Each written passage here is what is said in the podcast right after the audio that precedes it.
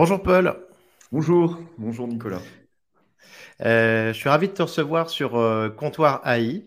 Euh, Paul, toi tu es donc un entrepreneur, euh, tu as créé Daco que tu as vendu à Vente Privée euh, qui est devenu euh, V P.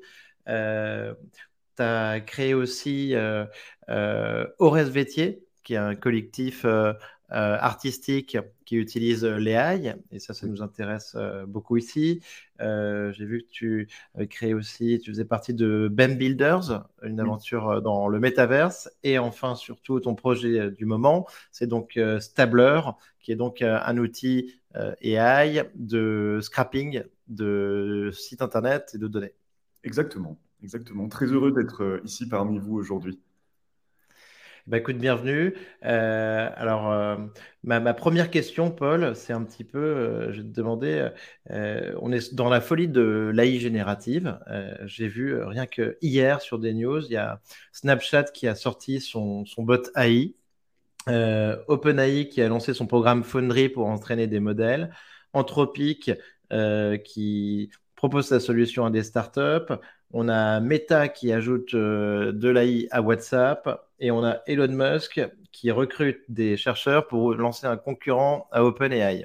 Tout ça, donc euh, toutes ces news sur une journée, euh, sachant qu'en gros, c'est, on a cette fréquence depuis, euh, le mois, depuis le début du mois de janvier, donc depuis, euh, depuis début deux mille vingt-trois. Euh, Paul, qu'est-ce qui se passe selon toi dans l'A I générative en ce moment? C'est quoi cette, euh, cette folie?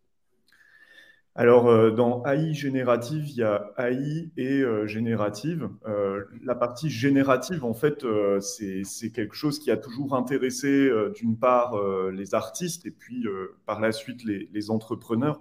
Déjà, dans les années, euh, bah, déjà pendant la, la Seconde Guerre mondiale, il y a eu un peu les, les, les, les balbutiements d'I A. Euh, on connaît les, les travaux de, de Turing en la matière et de ses successeurs. Euh, mmh. Par la suite, c'est vrai que les artistes se sont emparés euh, des premiers ordinateurs aussi qui, à l'époque, servaient à, à calculer des réactions nucléaires, et cetera. En France, on avait des supercalculateurs comme ça à Saclay. Et la nuit, certains artistes euh, utilisaient le temps de ces machines pour euh, commencer à générer euh, des œuvres. Donc, euh, cet aspect génératif n'est pas nouvel. En fait, euh, c'est le fait de la combiner avec okay. euh, les technologies d'intelligence artificielle qui permettent de passer un, euh, un cap, un step dans... Euh, la pertinence, dans l'aspect spectaculaire de ce qu'on reçoit de la part de la machine. Et euh, ce qui se passe en ce moment, c'est euh, euh, à la fois bah, finalement la découverte par, euh, on va dire, le grand public, et je le dis de manière euh, pas du tout euh, euh, péjorative, hein, mais euh, voilà, mm-hmm. par le biais d'interface, par le biais de, de, de, d'accès facilité, bah, on peut euh, se rendre compte, tout un chacun peut se rendre compte de tout ce qu'on peut faire avec l'I A, chacun d'ailleurs dans son corps de métier. Et puis, euh, il y a un deuxième phénomène qu'il ne faut jamais négliger, c'est qu'en ce moment, finalement, euh, et depuis de, de nombreuses années, bah, les, les, les investisseurs, les V C, euh, les grands fonds, ils fonctionnent quand même beaucoup par, euh, par mots-clés ou par tendance. Donc, euh, c'est vrai qu'on a eu une sorte de frénésie autour euh, du Web trois, des N F T, euh, toujours maintenant, hein, les univers virtuels, et cetera. Il y a plein de, de potentiel, euh, mais également, il y a des, des milliards d'euros qui, de, qui sont euh, envoyés euh, en investissement dans ces domaines-là. Et en ce moment, c'est le grand retour de l'intelligence artificielle. On a eu une première vague entre deux mille treize et deux mille dix-huit. Et là, finalement, c'est, c'est la vague suivante. Euh, et quand on regarde finalement la courbe d'adoption d'un produit, euh, bah, on était à une époque peut-être dans une vague de frénésie d'adoption. Ensuite, on est arrivé sur le plateau, enfin la, la descente de la désillusion. Et peut-être maintenant, on arrive sur des applications euh, industrielles euh, concrètes. Voilà. Et donc, euh, en ce moment, il y a beaucoup de choses qui se passent dans l'I A générative, mais dans l'I A aussi en, en général, avec des applications industrielles qui sont euh, de plus en plus pertinentes. Donc, c'est ouais. ce qui se passe. Et euh, si je devais résumer tout ça en une seule phrase, c'est que euh, finalement, on n'est pas euh, dans, un, dans une démarche révolutionnaire, puisque par exemple, les modèles que tu viens de citer, euh, bah, notamment mm-hmm. euh, les interfaces comme ChatGPT, euh, font levier ouais. sur des modèles qui sont connus depuis plusieurs années, hein, notamment G P T trois. Ouais. Euh, il y a eu des versions successives de ces modèles qui sont de plus en plus pertinentes, mais là, ce qui a vraiment changé, c'est une interface euh, qui a une dimension un peu ludique, qui est également gratuite euh, de prime abord, ce qui est très contre-intuitif parce que euh, l'intelligence artificielle est une discipline qui coûte très cher euh, en termes de ouais. serveurs, donc euh, c'est pas du tout quelque chose de sustainable, mais c'était une manière agressive de, de, de, de conquérir le marché et d'avoir un certain nombre d'utilisateurs, et je pense que ça rencontrait aussi peut-être en face, du côté du grand public, une recherche d'évasion, la recherche de se réinventer sans forcément changer de métier. Et, euh, et voilà. Et donc, ça, c'est cette rencontre un peu euh, entre un désir d'autre chose, euh, d'interaction, de, de, mmh. de recherche, et euh, cette interface facile à utiliser euh, a peut-être créé, oui, la, la, la, la sauce à prix à ce moment-là, quoi. Génial. Ouais, ouais. Donc, on a l'impression qu'il y a, il y a exactement la sauce à prix. La, il y a une mayonnaise, en tout cas, qui fonctionne très bien. Euh, toi, tu... Et, et on, est, on est très intéressé par la, la démocratisation de ces outils. Euh, toi, tu, tu vois, euh, toi, j'imagine que tu as utilisé aussi Midjourney comme outil, euh, oui. Paul. J'ai essayé, oui, je l'ai testé. Mmh. Alors, t'as été euh, bluffé. Bah, ouais. Pardon, oui, alors j'ai. Les, les modèles text-to-text ou text-to-image, c'est, c'est ça vraiment, la, c'est ce qu'on appelle. Euh, Aujourd'hui, l'I A générative, c'est un petit peu réducteur, mais c'est vrai que c'est ça qui est facile à utiliser parce que bah, dans le cas de Midjourney, on se met sur le Discord, on a quelques crédits qu'on peut essayer, ensuite ça se fait bien de, de se lancer, et cetera. Pareil pour euh, ChatGPT sur le text-to-text. Donc, euh, je les ai testés, bien entendu, ça fait partie de, entre guillemets, mon métier, puis j'aime bien le faire. Ensuite, euh, bon... Moi, peut-être pour un tout petit peu préciser, dans toutes mes activités, je, j'implémente des modèles d'intelligence artificielle, ce qui implique euh, pas du tout de faire de la R et D fondamentale sur ces modèles. Hein. J'utilise des modèles existants euh, avec mon équipe, mais euh, on les assemble, euh, on les retravaille. Parfois, on recrée des surcouches logicielles pour appliquer euh, ces modèles à des applications industrielles euh, ou artistiques très précises. Et surtout, en fait, euh, ce que je voudrais bien préciser, c'est que, euh, notamment sur les modèles texte-to-image, moi, il y a toujours une, un moment où je, je tords le modèle et je, je l'entraîne sur des choses à moi. Et donc, la différence avec Midjourney, c'est que c'est effectivement un modèle texte-to-image, mais euh, on ne sait toujours pas exactement sur quoi ça a été entraîné. Moi, je soupçonne oh. qu'ils aient scrappé des trucs comme DeviantArt ou en tout cas des plateformes où il y a énormément d'œuvres d'artistes. On ne le saura peut-être jamais, euh, d'autant plus que c'est un modèle qui n'est pas open source, qui est privé, et cetera. Il est très performant, euh, c'est vrai, mais quand j'utilise euh, Midjourney, je n'ai pas l'impression de faire le travail d'un artiste I A. Euh, je fais le mmh. travail peut-être d'un poète, éventuellement, parce que je dois écrire un texte qui décrit ce que je veux comme image. Donc, euh, je pourrais m'appeler un prompt poète, je pourrais m'appeler presque un, un écrivain. Donc, c'est une forme d'art, hein. euh, y a, j'ai aucun problème avec ça, mais je n'ai pas l'impression de faire de l'intelligence artificielle. Par exemple, quand j'ai mmh. fait euh, mon, un de mes derniers projets euh, qui s'appelait euh, Circular Wings, pour, qui j'ai, pour lequel j'ai fait une expo en, en décembre, là, par exemple, j'utilisais euh, un, un modèle texte ou image que j'ai assemblé, entraîné sur mes images. Euh, et donc, ça me permettait de, de partir de rêves que j'avais faits, de les décrire en texte, de les transformer en images. Mais ces images-là, en fait, c'était un big gan que j'avais entraîné sur... Euh, Sur, sur mes photos, sur euh, ma tête, celle des gens que j'aime, et cetera, euh, mon chat. Donc, à un moment donné, mmh. les tableaux que j'ai produits, c'était des trucs qui venaient vraiment d'un gisement personnel, avec une composante technologique et euh, des rêves aussi personnels. Donc, à la fin, ça crée un écosystème euh, mmh. qui est propre. Et donc, euh, ça ne me dérange pas dans ce cas-là que euh, quelqu'un utilise même les, les mêmes modèles, euh, parce qu'en fait, euh, déjà, j'en suis pas propriétaire, et surtout, en fait, si cette personne entraîne les modèles sur son propre gisement, ça va donner quelque chose de complètement différent. C'est pour ouais. ça, d'ailleurs, si je peux me permettre, qu'il y a une, une ambiance globale qui a un petit peu changé euh, dans le monde de, de A I Art, parce qu'en fait, dans le, quand on a un peu tous commencé en deux mille dix-huit, deux mille dix-neuf, deux mille vingt, ça paraît proche, mais c'était il y a quand même ouais. longtemps.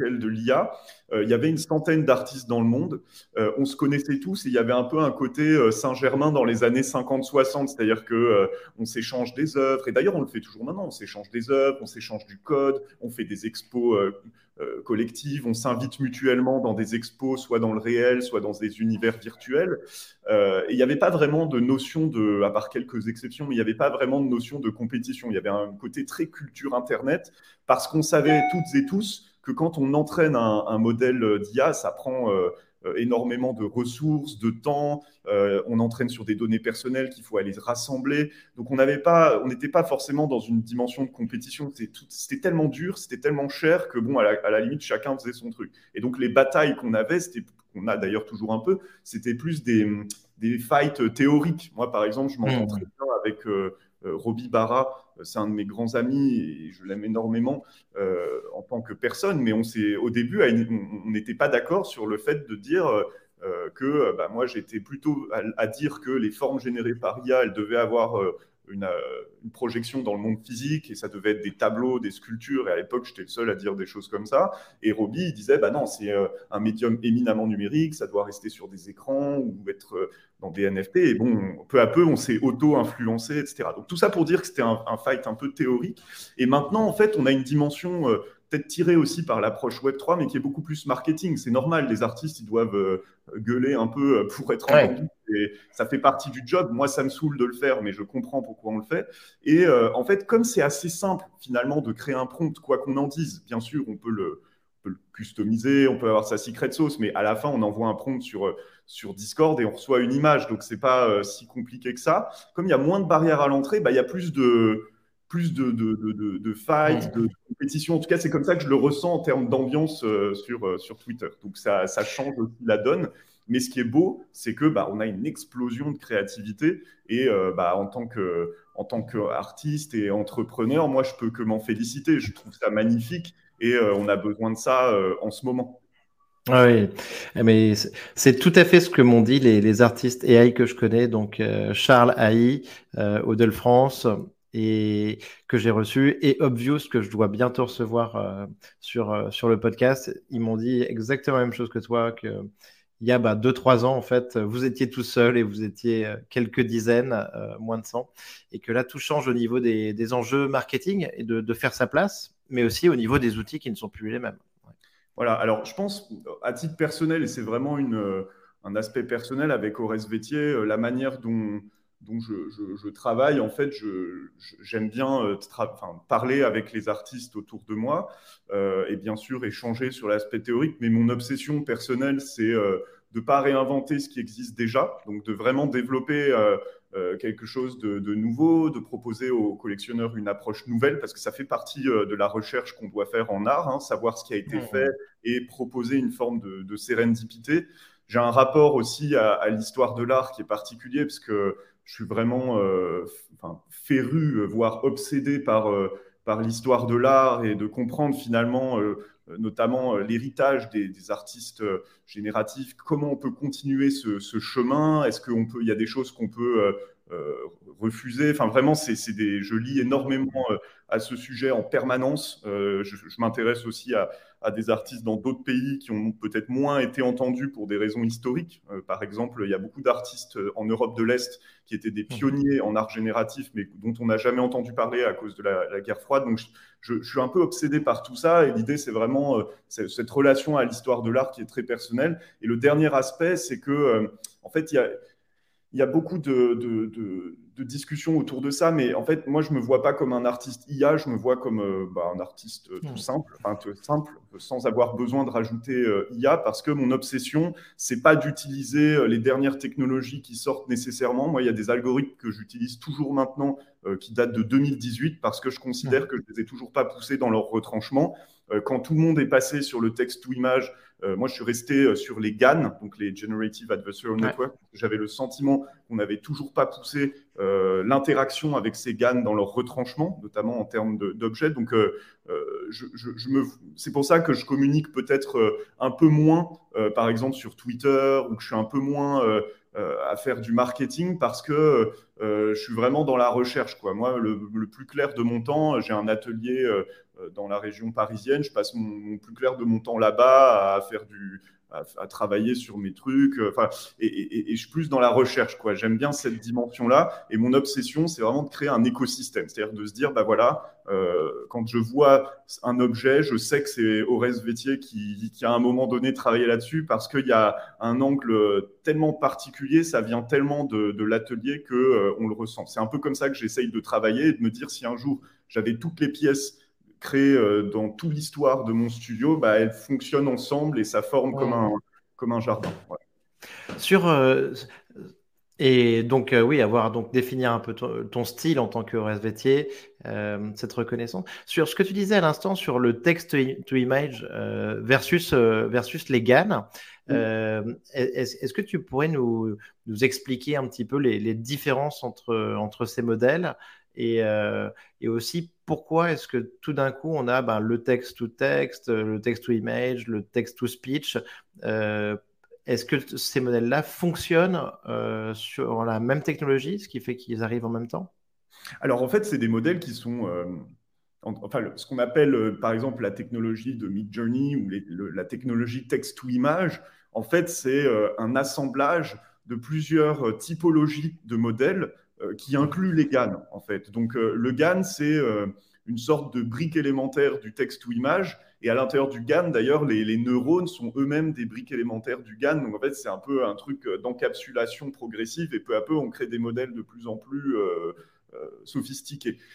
Ce qui était particulier avec les GAN, à part quelques exceptions où des interfaces sont sorties, c'était que, franchement, c'était difficile quand on était euh, un outsider, ou en tout cas qu'on ne codait pas, qu'on n'était pas dans ce, ce game-là, de, d'entraîner un GAN, parce qu'il fallait collecter des données euh, personnelles parfois. Hein, euh, par exemple, pour faire mon modèle euh, des herbiers, j'ai collecté, j'ai collecté quatre millions de planches à herbier, j'ai fait un herbier moi-même avec peut-être mille plantes que j'ai scannées pour appliquer mon propre style et faire du transfer learning. Après, j'ai entraîné tout ça. quatre millions de planches à herbier, j'avais un petit, j'avais un petit serveur qui n'était pas suffisant, donc j'ai dû acheter du cloud. J'en ai eu pour des dizaines de milliers d'euros d'entraînement, ah. avant même de commencer à travailler, avant même de commencer à travailler. Et ensuite, j'ai commencé à faire des peintures euh, et des sculptures. Quand on fait de la sculpture, enfin ceux qui savent, euh, qui connaissent un peu les prix du bronze, c'est pareil, c'est à nouveau des dizaines de milliers d'euros. Donc je l'ai, tout ça, je l'ai financé parce que j'ai vendu des pièces de plus en plus euh, grandes et donc euh, j'ai pu accumuler euh, des ressources pour faire des choses de plus en plus euh, massives. Mais il y avait des barrières à l'entrée quand quand même à la fois théorique, technique, euh, parce qu'avant même de manipuler des modèles, il faut collecter des données et puis d'exécution, qui faisait que c'était un peu dur. Donc, il y a eu des interfaces qui sont sorties, mais c'est vrai que le texte ou image, en termes d'approche, c'est beaucoup plus facile parce qu'on est un peu face à un Jarvis où on, où on peut parler, euh, dire ce qu'on veut, et puis on obtient l'image, et après on travaille dessus, ça fait une matière première. Donc, pour répondre à la question, le GAN, c'est un peu une composante euh, du texte ou image, et il y a d'autres algorithmes, Euh, notamment euh, un algorithme assez connu qui s'appelle CLIP. On ouais. connecte, en tout cas dans la version élémentaire, on connecte un clip avec un, un, un GAN. Donc ça, je vous encourage à regarder un peu euh, les, les, les articles qui parlent de ça, et parce qu'il y a plein de manières hein, de, de créer un texte ou image, mais euh, euh, et, et le clip en fait permet de, de partir d'une phrase, de, d'exploser le, le, le, le, le sens de cette phrase en plein d'autres mots, d'aller chercher en fait des Des, des, des, des sortes de, de, d'analogies, d'aller chercher les images dans l'entraînement et ensuite, avec le GAN, de générer euh, cette image comme euh, c'est le faire un GAN. Voilà. Les, mmh. Pour moi, les GAN, c'est les choses les plus, euh, les plus excitantes et je pense qu'on n'a pas fini de les explorer et je, je, je, j'espère okay. qu'on va continuer de le faire parce qu'à partir d'un set d'entraînement, on peut vraiment créer une sorte de quintessence euh, de ce set. Ça ne va pas être des images nouvelles, mais moi, c'est ça qui m'intéresse, c'est que comme... Euh, dans ma tête, j'ai toujours euh, des milliers d'idées, j'ai énormément de gisements visuels. En fait, ça me va très bien de, d'avoir des choses pour les digérer et ensuite les, les utiliser. Ouais. Et voilà. Mais le texte ou image, en fait, c'est une sorte de, d'accumulation de plusieurs modèles différents et c'est pour ça que cette technologie est, est excitante. Hein. Moi, il ne faut pas se méprendre. Je ne suis pas du tout en train de dire que c'est, c'est pas bien. Je dis simplement que euh, rien que sur les GAN, il y a des choses qui, à titre personnel, m'intéressent énormément. Bien sûr. Que sur le texte ou image, en fait, ce qui a, je trouve que la valeur maximale, on, la, on l'extrait quand euh, on entraîne sur son propre gisement. Oui, ouais, super. Euh, alors, autre question, donc, euh, pour ch- changer de registre, Paul, est-ce que pour toi, ChatGPT a passé le test de Turing ? Alors, bah, peut-être pour définir euh, le test de Turing, euh, je ne sais pas si c'est pertinent de le, le définir, mais c'est un, texte, un test euh, euh, qui est déjà une expérience de pensée, hein, euh, un petit peu euh, comme il, pu, il y a pu y en avoir dans le passé. Et en fait, c'est Alan Turing, euh, grand théoricien, euh, peut-être le père, hein, euh, certains disent, de l'intelligence artificielle, qui a créé un test. Et sa question, c'était une question existentielle. Euh, quasiment, qui était de dire est-ce que les machines peuvent penser ou, ou fonctionner comme les humains ? Et pour ça, en fait, il a mis en place une expérience de, de pensée que les gens ont essayé ensuite d'implémenter par la suite. C'était de dire on met une machine dans une pièce, un humain dans l'autre, Euh, on pose des questions aux deux en même temps. Ils doivent répondre dans les mêmes délais pour éviter de faire croire... Enfin, si on a une réponse plus rapide, qu'on ait l'impression que la machine euh, répond. Donc, même ouais. si la machine répond instantanément, on laisse le même délai que, que l'humain, et cetera. Et les deux réponses arrivent et on compare. Et peu à peu, au fur et à mesure des questions, on doit se faire une opinion sur euh, les entités dans les pièces et se dire, en fait, il y en a une, c'est une machine, une, c'est un humain. Donc, je, je, je caricature ouais. un petit peu. Merci. Donc là, tu, tu poses la question de dire, est-ce que ChatGPT vient de passer le test de Turing, parce que c'est vrai qu'il y a des articles, notamment en décembre, euh, qui sont sortis à ce sujet avec des équipes qui euh, euh, ont mis en place ça. Alors, ce qui est difficile, en fait, dans le test de Turing, c'est que ça dépend beaucoup des questions qu'on pose. Ça dépend aussi beaucoup de la culture de la personne qui va juger euh, en face euh, de euh, est-ce que c'est un homme ou est-ce que c'est une machine. Quand on a l'habitude d'interagir avec des modèles I A, c'est facile de voir les espèces d'automatismes qu'ont les, le, les, les algorithmes comme G P T. Par exemple, oui. G P T deux, a fortiori, et G P T trois un peu moins, quand on écrivait de la poésie, ça arrivait souvent qu'ils partaient en boucle. Euh, et donc, ils se mettaient à... C'était très beau, hein, il y avait un côté lancinant, répétition, mais euh, c'est assez connu. Parfois, euh, ça part en boucle, et cetera. Donc, bon, il y, y a des choses qu'on peut arriver à détecter comme ça. Moi, en fait, peut-être, je vais... Je vais, je vais... Enfin, ça va être agaçant, ma réponse, mais je vais, je vais, j'ai envie de dire que dans ce domaine-là, je ne trouve pas que le test de Turing soit un test pertinent à faire. Euh, Et, et, et d'ailleurs, c'est ce que disent beaucoup euh, les, les chercheurs en, en intelligence artificielle. Il euh, y, y a notamment, en fait, euh, de mémoire, deux chercheurs, euh, Peter Norvig et, euh, et Stuart Russell, qui ont, ouais. euh, qui ont fait un peu des, des, des infos, enfin, qui ont, qui, ont, qui ont parlé un peu de ce, ce, test, ce test-là. Et ils donnaient une analogie avec l'aviation, en fait. Euh, quand on cherche à, à, à créer un avion, l'objectif, c'est d'aller un point A à un point B euh, par le ciel. Et donc, euh, les pigeons, ils savent le faire aussi, euh, d'aller à un point A et à un point B. Euh, mais quand on fait un avion, on ne cherche pas forcément à imiter euh, le vol du pigeon, du moment que l'avion euh, fait ce qu'il fait dans des conditions de sécurité peut-être meilleures que s'il volait comme un pigeon. Euh, voilà, y a, y a, et puis même de confort pour l'usager. Donc, ce n'est pas forcément la question. Et de la même façon, en fait, je pense qu'il y a un fantasme euh, qui est normal, hein, qui, est, qui est tiré de la culture... Euh, Euh, science-fiction, et cetera, de dire, en fait, je veux créer euh, une sorte de, de, de Jarvis, d'assistant qui réponde à toutes ouais. les questions, une sorte de pitié de Delphes euh, absolue euh, qui me permette de répondre. Mais en fait, ce qu'on cherche à faire, euh, c'est souvent des applications euh, sectorielles. Donc, euh, voilà, j'ai, j'ai un peu du mal à répondre à cette question parce que souvent, dans l'I A, en fait, on a un problème, euh, des données d'entraînement et ensuite, on teste sur la base de, de cette application-là. Donc, si je prends un exemple concret, Euh, quand je cherche à faire de la reconnaissance d'images, donc euh, classer des photos euh, par, euh, par computer vision, par, euh, par ces algorithmes-là, en fait, euh, souvent, j'ai un, un set d'entraînement euh, dans lequel je prends soixante-quinze pour cent des données qui vont me servir à entraîner et les vingt-cinq pour cent restants, la machine ne les verra pas durant l'entraînement et on utilise pour tester. Et grâce à ça, on construit des matrices où euh, on voit ce qu'on a en entrée et le jugement en sortie, et on veut des matrices diagonales où, où en fait, à chaque fois, ce qu'on avait, ce qu'on montre, c'est ce qu'on voulait prédire, et puis on regarde les, les choses qui sont en dehors de la diagonale, et c'est ça qu'on cherche à corriger. Donc moi, je raisonne beaucoup comme ça. C'est pour ça que quand j'entends passer, quand je vois passer ces, ces articles-là, ça m'intéresse, mais c'est pas, c'est pas ça qu'on cherche à réaliser, quoi. On, ouais, on... totalement. Je sais pas si ça aide à réfléchir, mais euh, voilà. Si, et, si, non, mais et, on regarde les articles. Euh, souvent, la conclusion, c'est de dire bah, on ne sait pas vraiment, quoi. C'est... Ouais, complètement. Non, non, mais je pense qu'il faut. C'est pas... Le test n'est pas forcément adapté et je comprends très bien ton, ton exemple de l'avion euh, et ouais, du ouais. pigeon.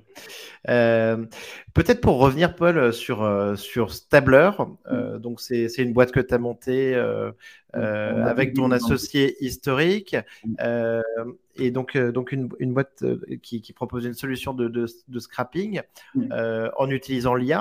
Euh, Est-ce que tu peux peut-être euh, nous, nous présenter euh, votre offre aujourd'hui euh, Et, et aussi, euh, nous, nous expliquer, euh, j'imagine en, en tout cas qu'il est possible de faire des choses en utilisant euh, Stabler et en y adjoignant, par exemple, ChatGPT pour, euh, euh, pour, pour le compléter.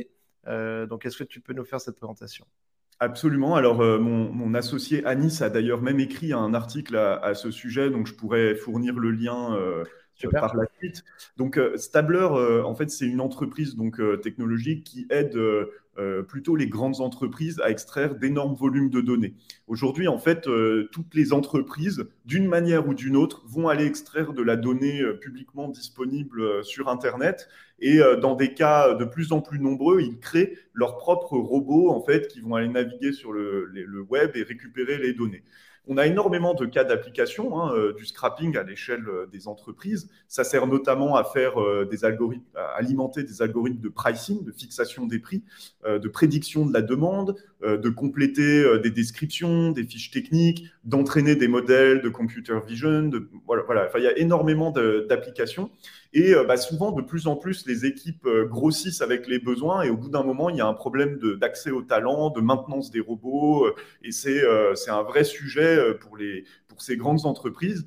Et nous, en fait, ce qu'on propose, c'est un standard très simple pour programmer un robot et plutôt que d'avoir à recoder à chaque fois from scratch euh, un robot d'extraction de données, on leur propose une interface extrêmement simple qui est en low-code, hein, donc euh, il code visuellement le robot, et ça facilite énormément, d'une part, la maintenance de ces extractions de données, parce qu'en aval, ils ont souvent des besoins très forts, et puis la transmission, parce que bah, si on perd un talent, s'il se fait recruter ailleurs, l'autre, n'est, enfin, le, son successeur ou sa successrice, n'est pas obligé de, de rentrer dans le code du précédent euh, pour euh, arriver à maintenir le robot. Donc ça va faciliter énormément les opérations, et euh, pour donner une idée, euh, c'est un marché, nous, qu'on estime minimum à vingt milliards d'euros euh, dans le monde, qui est en forte croissance, qui va doubler dans les quatre prochaines années. Et dans ce marché, je ne compte même pas ce qu'on appelle la R P A, qui est l'automatisation d'actions en ligne, qui peut aussi se faire par le, par le scrapping et, et nos outils. Donc là, dans ce cas-là, on se parle d'un marché de cent milliards supplémentaires, euh, qui est pareil en très forte croissance. Donc, euh, c'est un besoin, l'extraction de données, qui est fondamental. Et tout à l'heure, on parlait des GAN et,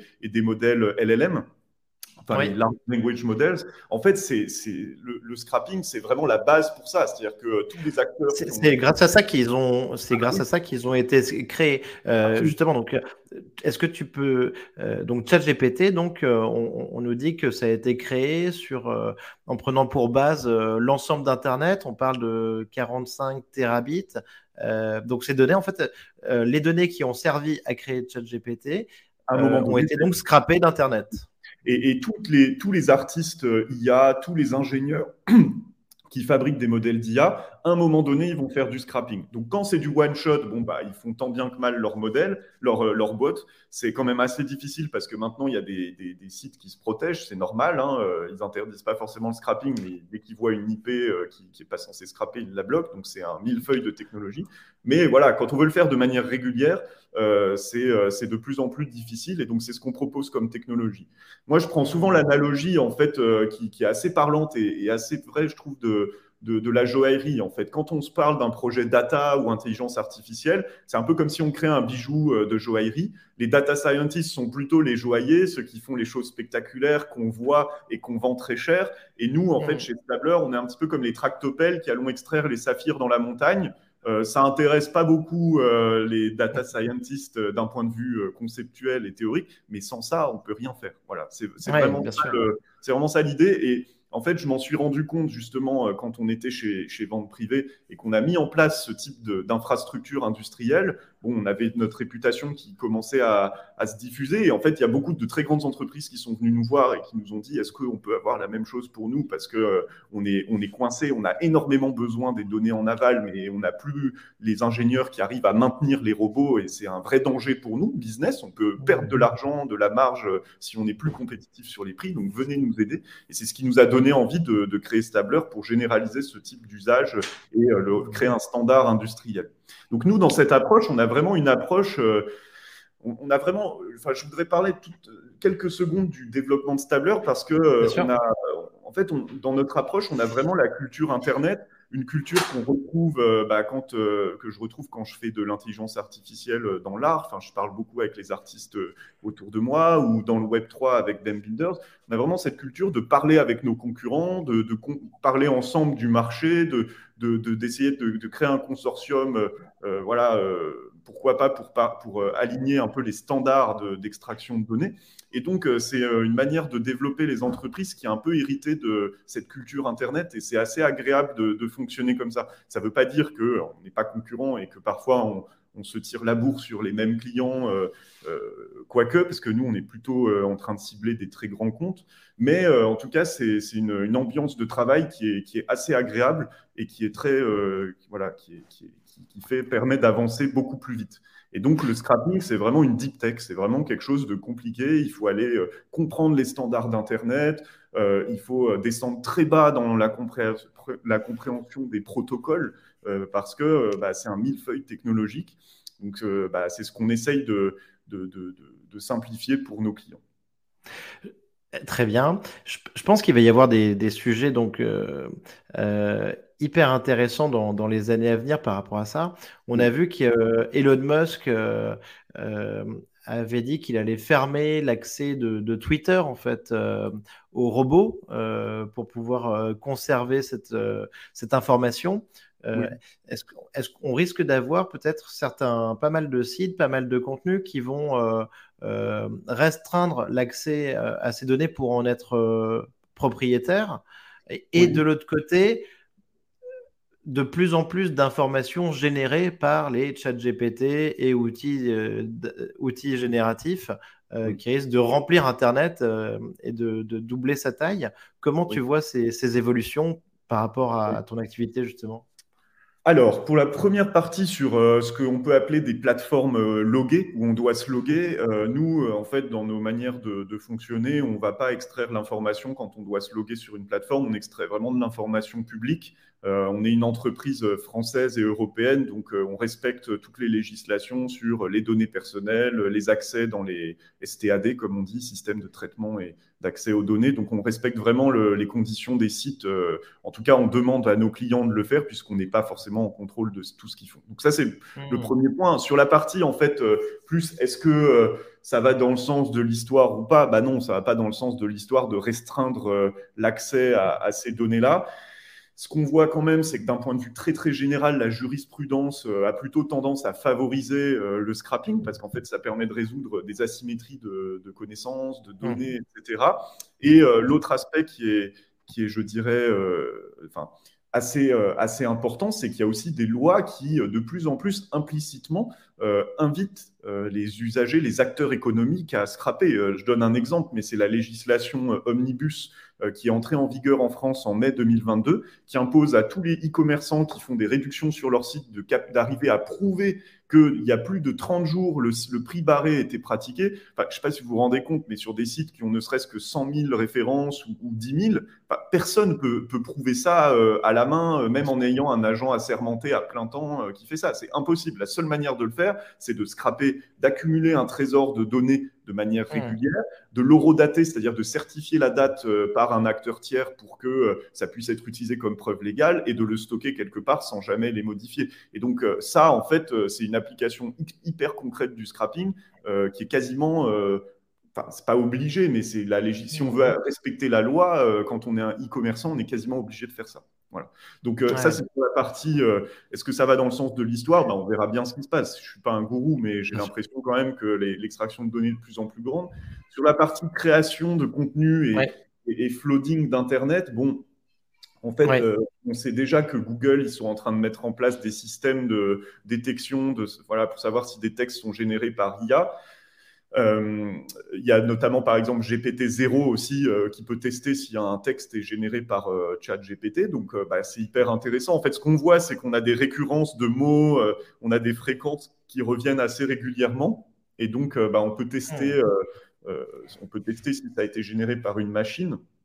Ce qui est intéressant, c'est que dans la littérature, euh, il y a des chercheurs qui avaient employé cette même méthode dans le passé pour savoir si une œuvre euh, de Molière avait été écrite en réalité par Corneille. Et ils jouaient sur les fréquences des mots, les enchaînements et tout. Et voilà, c'est des méthodes assez connues aussi dans la littérature qui sont intéressantes. Mmh. Pour répondre à la question sur le, la partie flooding, bon, moi, je, pareil, je ne suis pas un gourou, je suis incapable de le, le voir. Mais en fait, je pense qu'aujourd'hui, on est dans une forme d'euphorie.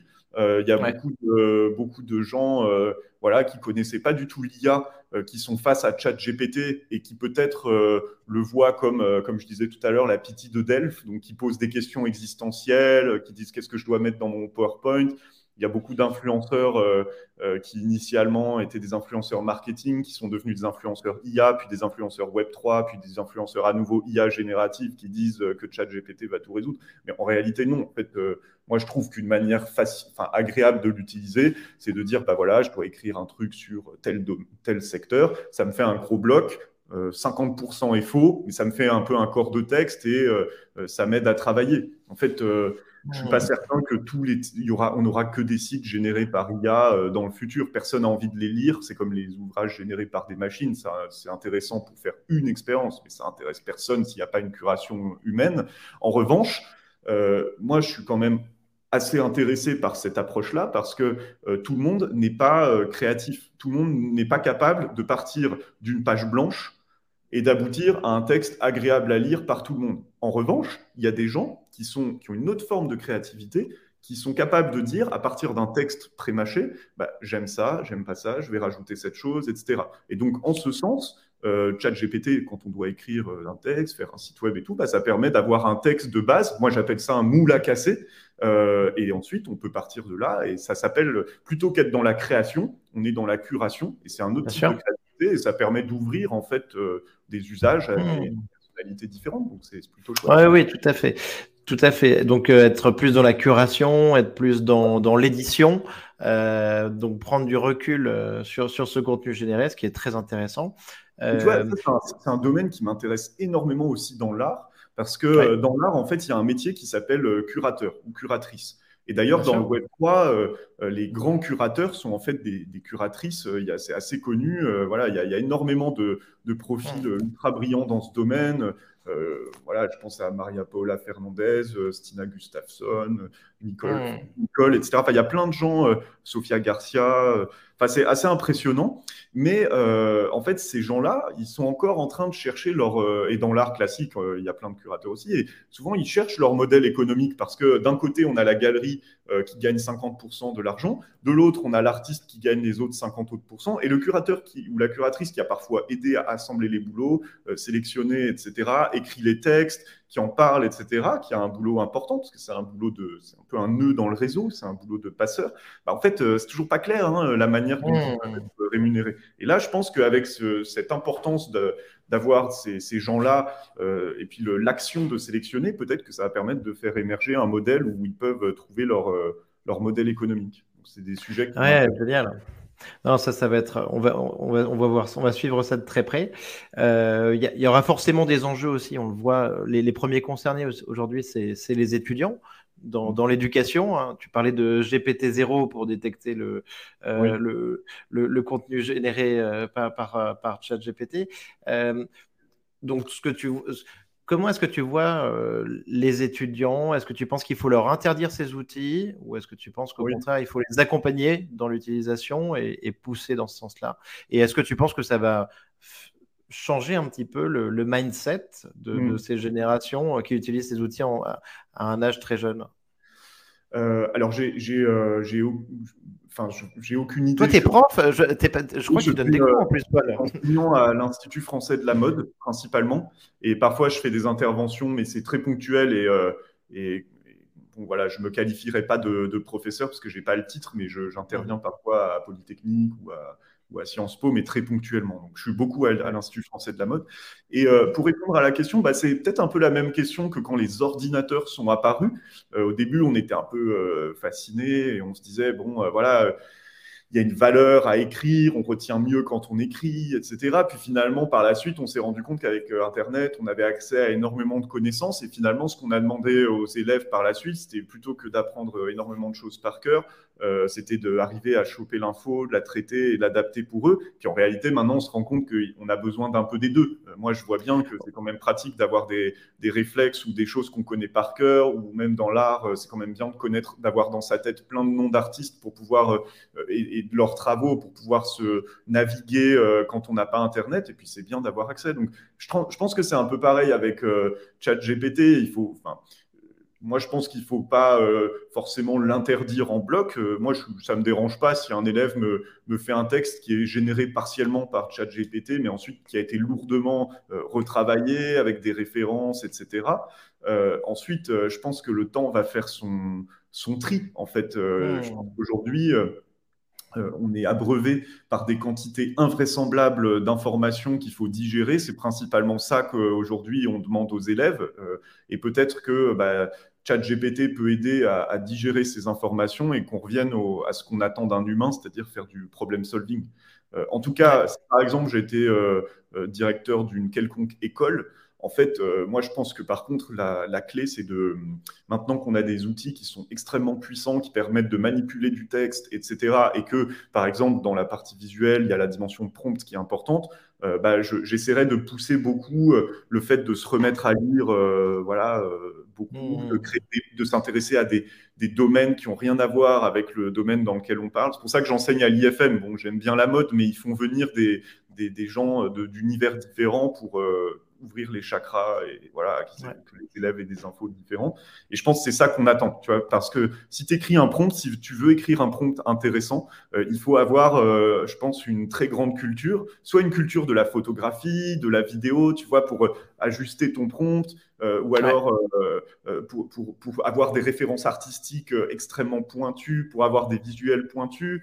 Donc euh, voilà, je, je pense que euh, le, le, le sens de l'histoire, en tout cas, si on veut... Euh, Euh, se différencier et euh, travailler avec ces nouvelles I A, euh, paradoxalement, c'est de redevenir, revenir dans l'analogique, de repartir euh, en contact avec la nature, de relire énormément de livres, euh, de faire des ponts avec des domaines totalement différents, et c'est comme ça qu'on va pouvoir cohabiter. Mmh. Mais moi, je dis ça, c'est mon opinion personnelle, il n'y a pas beaucoup de gens qui partagent cette, cette vision-là, hein, c'est, c'est très personnel comme vision.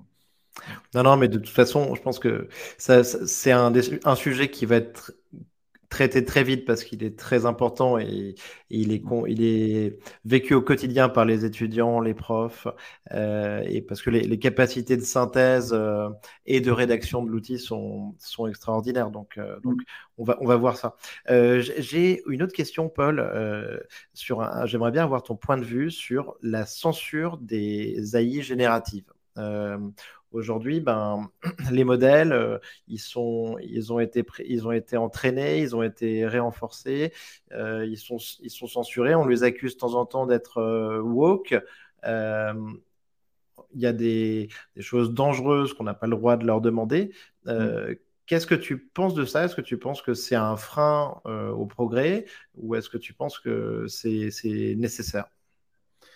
Euh, alors j'ai, j'ai... Et, par, et pareil au niveau visuel, hein, évidemment. Sur... Oui, oui, oui.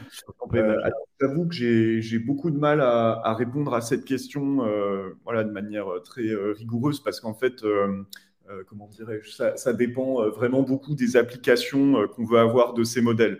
Euh, ouais. Je prends un exemple très concret. C'est vrai que quand on demande à euh, OpenAI euh, d'A L I de euh, générer une chaise euh, à la manière de Philippe Stark, comme ça détecte un nom propre, euh, ça va dire « Ah, attention, nom propre, donc il euh, euh, y a un potentiel de plagiat, donc je bloque. » Et puis en fait, quand tu dis euh, « à la manière de Stark » avec Stark en minuscule, ça passe. Donc euh, bon, déjà, la censure n'est pas forcément euh, très cohérente. Et peut-être que moi, quand je voulais générer cette image, euh, j'avais envie non pas de pomper euh, Stark, mais d'avoir euh, une vibe particulière et ensuite, j'aurais retravaillé l'image, ce qui est ce que mmh. je fais maintenant, et cetera. Donc, mon point, c'est de dire, là, dans ce cas-là, Euh, bah, c'est un peu un sujet euh, embêtant parce que d'un côté oui euh, c'est toujours euh, embêtant de vouloir faire des choses à la manière d'eux, on est dans une forme de, de, de, d'inspiration mais c'est toujours la même différence, si ensuite on retraite lourdement c'est plus une inspiration qu'une copie ou alors on, on, voilà, on dit souvent les, les bons artistes euh, euh, volent alors que les mauvais ouais. artistes copient et moi ça m'est arrivé dans le passé que des gens, euh, je ne rentrerai pas dans les détails mais euh, Euh, je me suis aperçu que, que des artistes euh, avaient euh, complètement euh, pompé des pans entiers de mon discours euh, dans le passé et euh, j'ai regretté qu'ils ne l'aient pas volé en fait parce que c'était vraiment un peu copié, euh, je retrouvais, euh, j'aurais pu signer ce que ces artistes disent alors qu'en réalité euh, c'était mieux, plus intéressant de prendre mon contenu et de se l'approprier et de construire dessus mais qu'importe, bon, il y, y a cette dimension là donc parfois c'est pas pertinent de censurer parce que ça nous bloque dans la créativité et puis ouais. de l'autre en fait euh, quand on réfléchit par exemple à un N F T euh, une fois qu'il est créé personne ne peut le supprimer, en fait. Il n'y a que le propriétaire qui peut le burner. Et donc, euh, là, aujourd'hui, on n'a pas de, à ma connaissance, on n'a pas de choses horribles qui se sont passées dans le domaine, mais euh, typiquement quand même, euh, quand on sait que sur Facebook, il y a des équipes entières, euh, qui, des équipes entières chez Meta, TikTok, et cetera, qui passent leur temps, et ça a l'air d'être très traumatisant, à enlever des vidéos, des images affreuses que les gens postent sur ces sites-là, bah, en fait, j'espère que ça n'arrivera jamais, mais si quelqu'un fait ça sous forme de N F T, euh, c'est pas une censure, là, c'est plutôt, il faut, il faut bloquer ce contenu juste pour que ça devienne pas une poubelle, et surtout que ça, ça heurte pas la sensibilité De, de, de gens qui n'étaient pas prêts à voir ce genre de contenu. Euh, donc, mmh. euh, ça, typiquement, euh, je sais que, par exemple, des plateformes comme OpenSea, ils ont déjà des systèmes où ils peuvent sortir de leur, euh, leur listing ouais. des, des N F T quand ils sont, euh, des, quand il y a des visuels sensibles ou qu'il euh, y, euh, y a des vols aussi de certains N F T. Donc voilà, après, est-ce que ça doit être la même chose dans les modèles génératifs ? Bah, je pense que oui, mais en réalité, en fait, euh, bon... Euh, J'ai, j'ai du mal à répondre parce que c'est pas, c'est pas l'éthique de l'I A, c'est, c'est un domaine qui est très pointu et qui n'est pas euh, mmh. euh, totalement euh, mon, mon champ de compétences. Ça m'intéresse énormément. Je connais des gens qui, qui travaillent dans le domaine. Hein, et euh, tu parlais ouais. d'Elon Musk. En fait, il a financé des O N G euh, paradoxalement pour travailler sur l'éthique de l'I A et c'est des sujets euh, majeurs. Mmh. Ok. Mais alors, mais alors justement, donc, euh, pour aller dans ce sens-là, euh, est-ce que pour toi, euh, euh, l'I A peut devenir, enfin, est-ce que les L L M peuvent, peuvent, peuvent devenir conscients ?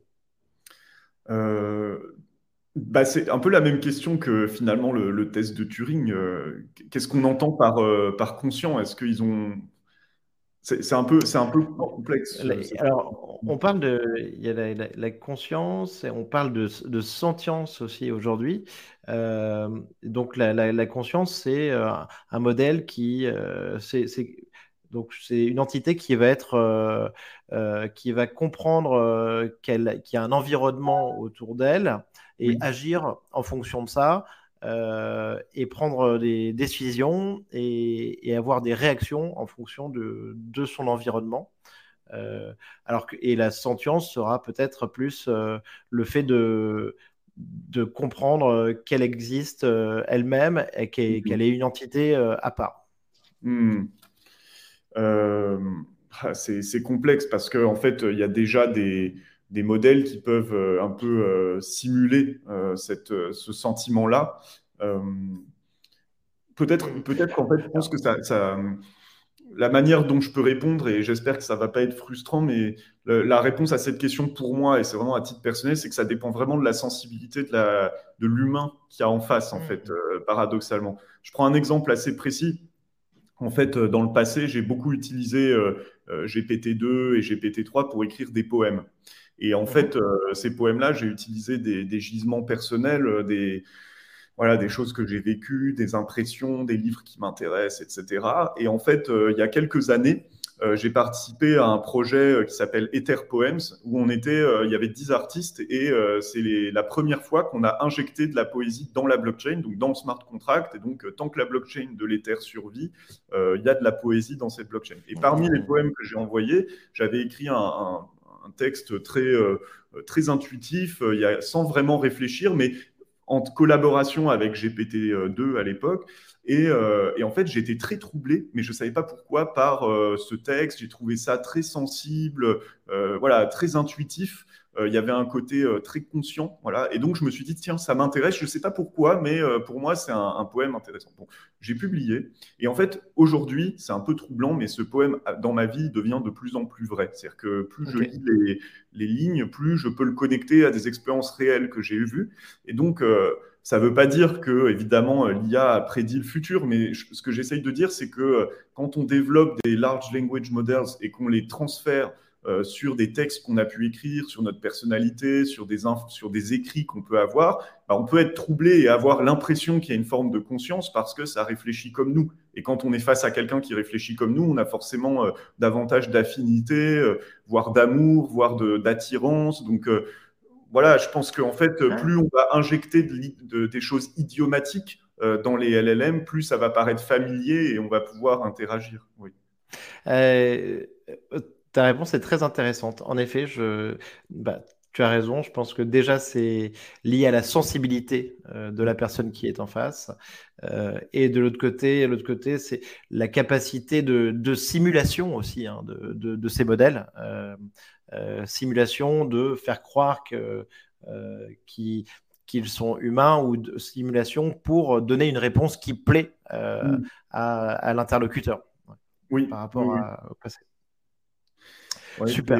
C'est, c'est vraiment euh, les, les développeurs hein, qui fixent les objectifs de, de, des, des L L M. Donc, en fait, si par exemple, on dit qu'on veut faire un L L M qui donne l'impression de conscience, bah, ça va peut-être entraîner sur des textes qui sont peut-être d'une part plus psychologiques pour comprendre euh, ce que ça implique. Et euh, aussi, je, si je devais le faire, je, j'entraînerais sur des, des textes ou des infos avec euh, beaucoup plus d'expressions idiomatiques qui, qui simulent un langage peut-être plus oral, plus familier, euh, ouais. de qui on peut être plus proche. C'est, c'est juste un exemple, mais voilà. Mmh. Euh, super. Euh, alors Paul, petite question, donc euh, compliquée, euh, mais donc toi au niveau de l'A G I, euh, l'intelligence artificielle généralisée euh, ou, ou la super intelligence, est-ce que tu as, euh, quelle serait selon toi la timeline? Qu'est-ce que tu imagines euh, là-dessus? Et déjà, est-ce qu'on va y arriver euh, dans cette voie? Alors, en fait, euh, moi, je suis vraiment un, un ingénieur, hein, donc euh, je suis euh, très près avec mon équipe, d'ailleurs, les papiers de recherche euh, dans le domaine de l'intelligence artificielle. Euh, de, depuis la, l'aventure de Daco et toujours maintenant, ça nous arrive de trouver des papiers tellement intéressants qui nous excitent beaucoup. Et donc, on, va, on, on intègre, on implémente ce papier de recherche directement dans, notre, dans nos outils. Ça, ça arrive euh, régulièrement. Okay. Euh, mais euh, je ne fais pas de la recherche euh, fondamentale, c'est-à-dire je ne fais pas de la recherche comme peut le faire euh, Yann LeCun euh, chez Meta euh, et d'autres euh, par le passé ou actuellement. Donc euh, je, voilà, quand par exemple Elon Musk dit en deux mille quarante euh, euh, mmh. voilà, ça va arriver, et cetera, moi je suis incapable de, de donner ce, ce type de timeline, mais en revanche ce qu'on constate quand même c'est que euh, Il y, a, il y a les deux voies pour, euh, si on a envie d'y parvenir, en plus je ne suis même pas certain qu'on ait envie, mais euh, si on veut augmenter les capacités de l'intelligence artificielle, en fait, euh, c'est, c'est pas compliqué. Il y a, il y a la voie, euh, d'une part, que je peux qualifier de mathématique euh, théorique, c'est-à-dire de trouver des astuces euh, pour euh, optimiser euh, l'efficacité des modèles, trouver des nouvelles manières de fonctionner. Donc, euh, il y a à la fois dans les mathématiques une dimension vraiment euh, calculatoire et puis une dimension architecture. Donc, euh, euh, souvent, c'est ça le plus excitant, c'est de comprendre l'architecture des modèles, la créativité qu'on peut avoir dans ce domaine pour rendre les modèles plus puissants. Donc, par exemple, l'architecture d'un modèle texte ou image, ça a permis d'augmenter les capacités. Et puis, il y a une deuxième voie euh, qui est la voie euh, un peu plus bourrin, euh, mais qui est euh, dans un projet data, euh, c'est quatre-vingt-quinze pour cent du travail, c'est le bourrin, hein, c'est euh, la collecte des données, le retraitement, et cetera. Et donc, euh, beaucoup de gens aujourd'hui euh, parlent de, de G P T quatre, par exemple, ou des modèles Facebook qui sont sur le point de sortir. Bon, bah, typiquement, euh, ce que permettent de faire ces, ces modèles-là, c'est qu'ils bah, sont entraînés sur, euh, ils vont être entraînés, G P T quatre, apparemment, sur beaucoup plus de data points, comme on dit, donc sur beaucoup plus de données. Et donc, nécessairement, euh, ça va permettre de faire plus de choses. En fait, c'est un peu l'inverse du... Du, du théorème un peu en, mathéma- en, en I A, garbage in, garbage out. Si tu envoies euh, n'importe quoi dans ton modèle, bah, ça va sortir n'importe quoi. Inversement, si tu envoies des données de très haute qualité que personne d'autre n'a, bah, tu vas avoir un modèle de haute qualité que personne d'autre n'a. Voilà, c'est un peu, mmh. c'est un peu ça le truc. Donc, euh, euh, je pense que là, en fait, pour moi... Euh, quitte à répondre à côté, je pense que dans le futur, on va avoir un, des, des, des enjeux, voire des problèmes euh, qui sont euh, en fait finalement euh, beaucoup plus structurels que euh, l'I A, enfin que la, l'I A généralisée. C'est plutôt de dire on est en train d'accumuler tellement de data, euh, dont beaucoup euh, sert à rien, hein, euh, ouais. donc, enfin, en tout cas n'est pas très pertinent, euh, qu'on va avoir des enjeux de stockage, de compression, de voilà, c'est plus ça le truc, hein, parce qu'à un moment donné, euh, on a de la matière présente sur la Terre, mais on n'en aura pas forcément assez pour euh, stocker toutes les données qu'on veut. Donc, euh, c'est plutôt, moi, c'est plutôt ça qui me fait réfléchir. C'est, je me dis peut-être un jour, on va devoir inventer euh, plutôt des nouvelles capacités de stockage, de, de fonctionnement. Bien sûr. Oh oui, qui, qui, qui permettront d'aller plus loin, d'accord. Oui, oui, oui. Euh... Ah, c'est, c'est ça, à mon avis, les, les, les, les découvertes à, à venir qui doivent être, euh, bah, qui sont, à mon avis, excitantes. C'est les, les, les, d'une part le, le, l'énergie, donc euh, Beaucoup, ouais. On fonde beaucoup d'espoir sur la fusion, mais c'est, c'est vrai que c'est très important. En corollaire de la fusion, c'est euh, comment on produit de l'hydrogène avec une équation énergétique euh, qui est pertinente pour ensuite euh, pratiquer la fusion. Euh, ensuite, sur la partie calcul, bah, comment on passe un step, parce que nos ordinateurs, finalement, leur structure leur, de fonctionnement global, elle a, elle a pas particulièrement changé euh, depuis leur création. Simplement, ça a, on a passé des steps dans les gravures, et cetera, mais... On parle beaucoup de l'ordinateur quantique parce que c'est une autre manière de, de, de fonctionner aussi. Donc ça, c'est, c'est, c'est important. Et après, sur les grandes tendances, euh, moi, je ne suis pas très intéressé par, euh, par la, l'intelligence artificielle généralisée parce que je ne vois pas exactement à quoi ça peut servir. C'est un peu, mais c'est vraiment très personnel. Encore une fois, je demande à personne mmh. d'avoir la même idée que moi, mais c'est comme avoir une enceinte connectée chez soi. Moi, jamais ça rentre chez moi, ces trucs-là, parce qu'en en fait, ça ne fait que t'écouter tout le temps sans être dans le...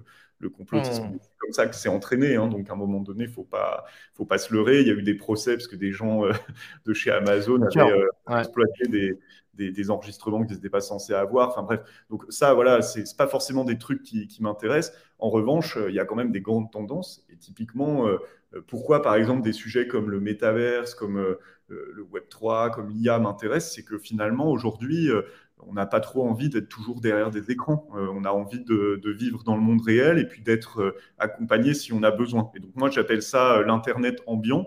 Mais je pense que c'est plutôt ça, la, la grande tendance peut-être qui va se développer dans le futur. C'est de dire, bah, dans le futur, tu auras un petit device et tu, quand tu feras du vélo et que tu devras aller quelque part, bah, tu expérimenteras le monde euh, comme avant, sauf que... Euh, plutôt que d'être sur ton téléphone à dire « Oh là là, où est-ce que je dois tourner ?» bah, tu auras une petit, petite flèche sur, ton, sur ta lunette ou je ne sais pas quoi, un peu en réalité augmentée, et on comprend, enfin, ça comprendra que tu dois aller à tel endroit, ça ne t'embête pas euh, tout le temps et ça t'aide quand même ce qu'il faut. Donc euh, voilà, je pense qu'on va avoir une forme de désintermédiation avec le temps, et ChatGPT est un exemple. C'est-à-dire que c'est une première step d'intermédiation, de désintermédiation, de dire bah, « voilà, euh, plutôt que d'aller euh, sur Google, de devoir faire des recherches pénibles, et cetera, bah, je pose une question, j'ai la réponse. » Donc, euh, mmh. encore une réponse pertinente, c'est ce que disait euh, Yann LeCun, hein, c'est que c'est une interface, c'est pas une, une, une P T ou quelqu'un qui répond à des questions, mais c'est une étape voilà, intéressante. Mmh. Ok, très bien. Euh, dernière question, Paul. Euh, ton livre ou ton film de science-fiction préféré ou que tu recommanderais à notre audience ?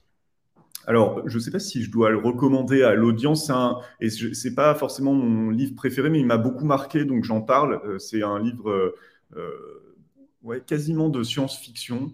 Euh, ça s'appelle, euh, c'est un livre de Ayn Rand, euh, qui est une, une théoricienne euh, russe qui a émigré aux États-Unis et qui a, qui a créé une, une sorte d'école de pensée qui s'appelait l'objectivisme, euh, qui a beaucoup influencé euh, des...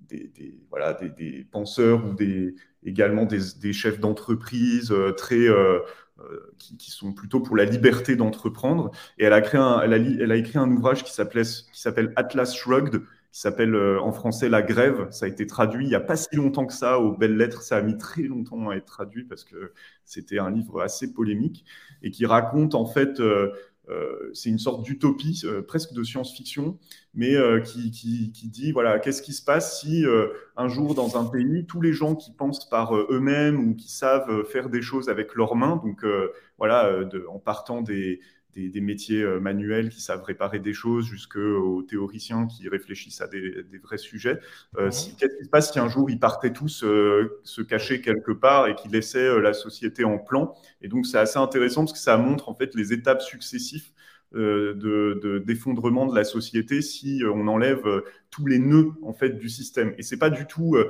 en France en tout cas, ça a été souvent mal lu de travers, en tout cas à mon sens, parce que euh, on a vu euh, ça un peu comme si... Euh, Enfin, un manuel de sabotage euh... Non, non, pas un manuel de sabotage, mais ça a été interprété un petit peu comme si on disait « et si on avait euh, chassé tous les riches du pays ?» Mais ce n'est pas du tout okay. euh, les riches, vraiment les riches de leur cerveau. C'est-à-dire, si on, on chassait tous les gens qui savaient faire quelque chose de leurs mains, euh, comment on, finalement on laisse en quelque sorte le middle management euh, du pays en plan et, euh, et, et commence à s'effondrer. Donc, euh, moi, j'avais été très intéressé par ce livre parce que, euh, bon, faut pas, je ne l'ai pas... Euh, il ne faut pas tout intégrer dans sa pensée, mais c'est vrai que parfois, on retrouve des analogies avec ce qui se passe dans les grandes entreprises.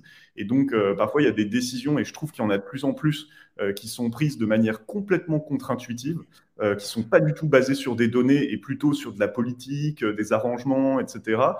Et en fait... Euh, ça m'est arrivé de le vivre et je me disais, mais comment c'est possible de, de prendre des décisions qui sont tellement irrationnelles euh, par rapport aux enjeux, et les gens savaient que c'était irrationnel, pourquoi ils font ça? Et quand j'ai lu ce livre, bah, ça m'a donné un peu des clés pour mieux comprendre pourquoi, par exemple, euh, parfois dans les entreprises et notamment dans des projets technologiques, on a du sabotage euh, ponctuel qui est fait par des, par des gens voilà, qui dirigent des départements, euh, qui sont un peu... Au, à la tête de baronnie, et comment ça marche politiquement. Et comme moi, je ne suis pas quelqu'un de politique, je suis plutôt un, un doueur, quoi. C'est pour ça que je suis toujours un petit peu indépendant, ou que je crée mes entreprises. Enfin, j'aime vraiment passer les choses de zéro à un.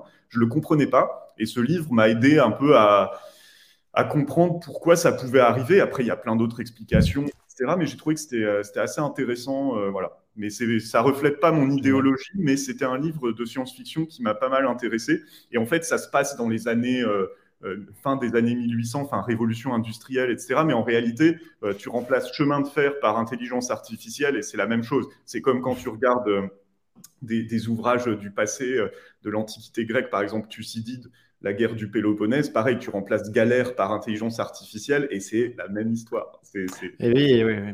C'est, c'est, c'est un peu toujours la même histoire. Euh, le, je crois qu'il y a le héros aux mille visages, t'as, t'as un truc comme ça qui, te, qui t'explique. Oui. Euh, Alors, que, heureusement, que... on évolue un peu, mais c'est vrai qu'il y a des schémas de pensée qui se, qui se reproduisent parce qu'on est, on est des humains et donc on a, on a toujours les mêmes modes de fonctionnement. Super. Merci beaucoup, Paul. Merci, Merci pour ton Nicolas. temps. C'était super. Avec grand plaisir. Et euh, on, je ne sais pas si on fournira les liens, mais en tout cas, euh, je, j'enverrai des liens. Bien sûr. Évidemment, je, je les mettrai en commentaire. Merci, Paul. À bientôt. À bientôt.